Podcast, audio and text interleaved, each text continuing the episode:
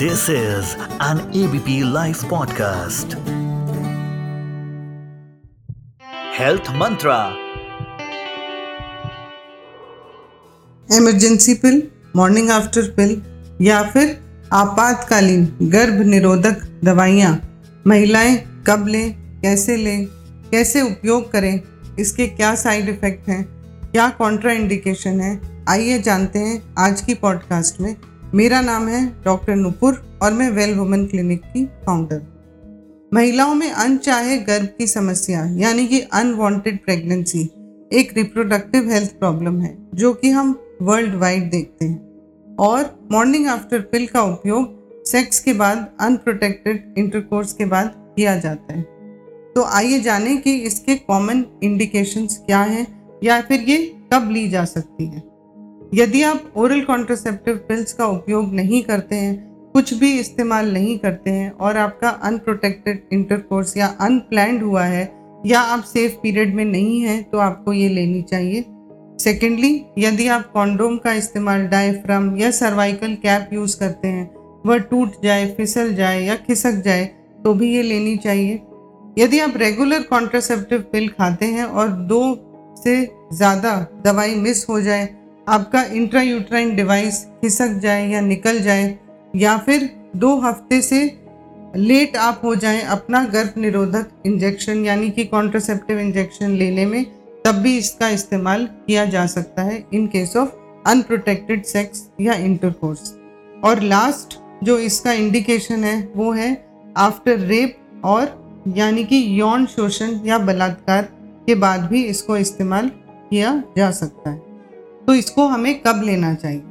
As soon as possible या फिर within seventy two hours but as latest one twenty hours यानी कि five days तक भी ये ली जा सकती है। लेकिन ये जो दवा है, ये हमें सेक्सुअली ट्रांसमिटेड इन्फेक्शन या रिप्रोडक्टिव ट्रैक्ट इन्फेक्शन से नहीं बचाती। इस दवा में क्या है? तो इस दवा में हार्मोनल पिल है, जो कि प्रोजेस्ट्रॉन होती है। इसमें दवा का नाम है, वो है लीवोनॉर्जेस्ट्रल जो आपको एक ही टैबलेट लेनी है और ये 1.5 मिलीग्राम इसकी डोज है। इसके अलावा जो कॉन्ट्रासेप्टिव पिल जो हम ले सकते हैं, वो है यूलिप्रिस्टाल एसिटेट इसका अप्रूवल अभी तक इंडिया में नहीं है।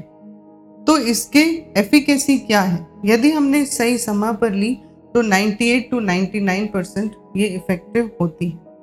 और इसके साइड इफ़ेक्ट क्या है? कुछ महिलाओं में हम देखते हैं कि जी घबराता है, उल्टी होती है या फिर कभी कभार ब्लीडिंग स्पॉटिंग होती है। पीरियड का जो अगला आपका समय है, वो चेंज हो सकता है। पर कुछ कंडीशंस ऐसी हैं, जब आपको अपने डॉक्टर यानी कि गायनकोलॉजिस्ट से ज़रूर संपर्क करना चाहिए, और वो क्या है? सबसे पहला, यदि आपको पीरियड जो है, तीन से चार हफ़्ते तक डिले हो जाता है तो अपना प्रेगनेंसी टेस्ट ज़रूर करिए और डॉक्टर को दिखाइए। यदि आपको ये पिल लेने की आवश्यकता महीने में तीन से चार बार हो जाती है तो आपको अपना regular birth control pill use करना चाहिए। उसके अलावा ये आपको समझना ज़रूरी है कि ये आपको इन्फेक्शन से, यानी कि सेक्सुअली ट्रांसमिटेड इन्फेक्शन से नहीं बचा सकता है। और ये जो दवा है, अगर आपको खाने के दो घंटे, तीन घंटे बाद वॉमिट हो जाती है तो आपको ये रिपीट करनी पड़ेगी।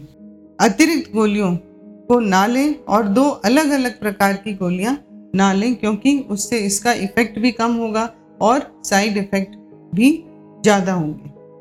और इसका उपयोग आप सोच समझ कर करें जान कर करें अपनी जानकारी पूरी रखें, तभी इसका इस्तेमाल करें और रेगुलरली ये पिल ना खाएँ, क्योंकि इससे भी आपको साइड इफ़ेक्ट महसूस होंगे, आपकी हेल्थ पर इसका असर ज़रूर पड़ेगा।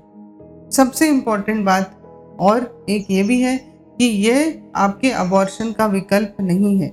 ये प्रेगनेंसी टर्मिनेशन की दवा नहीं है।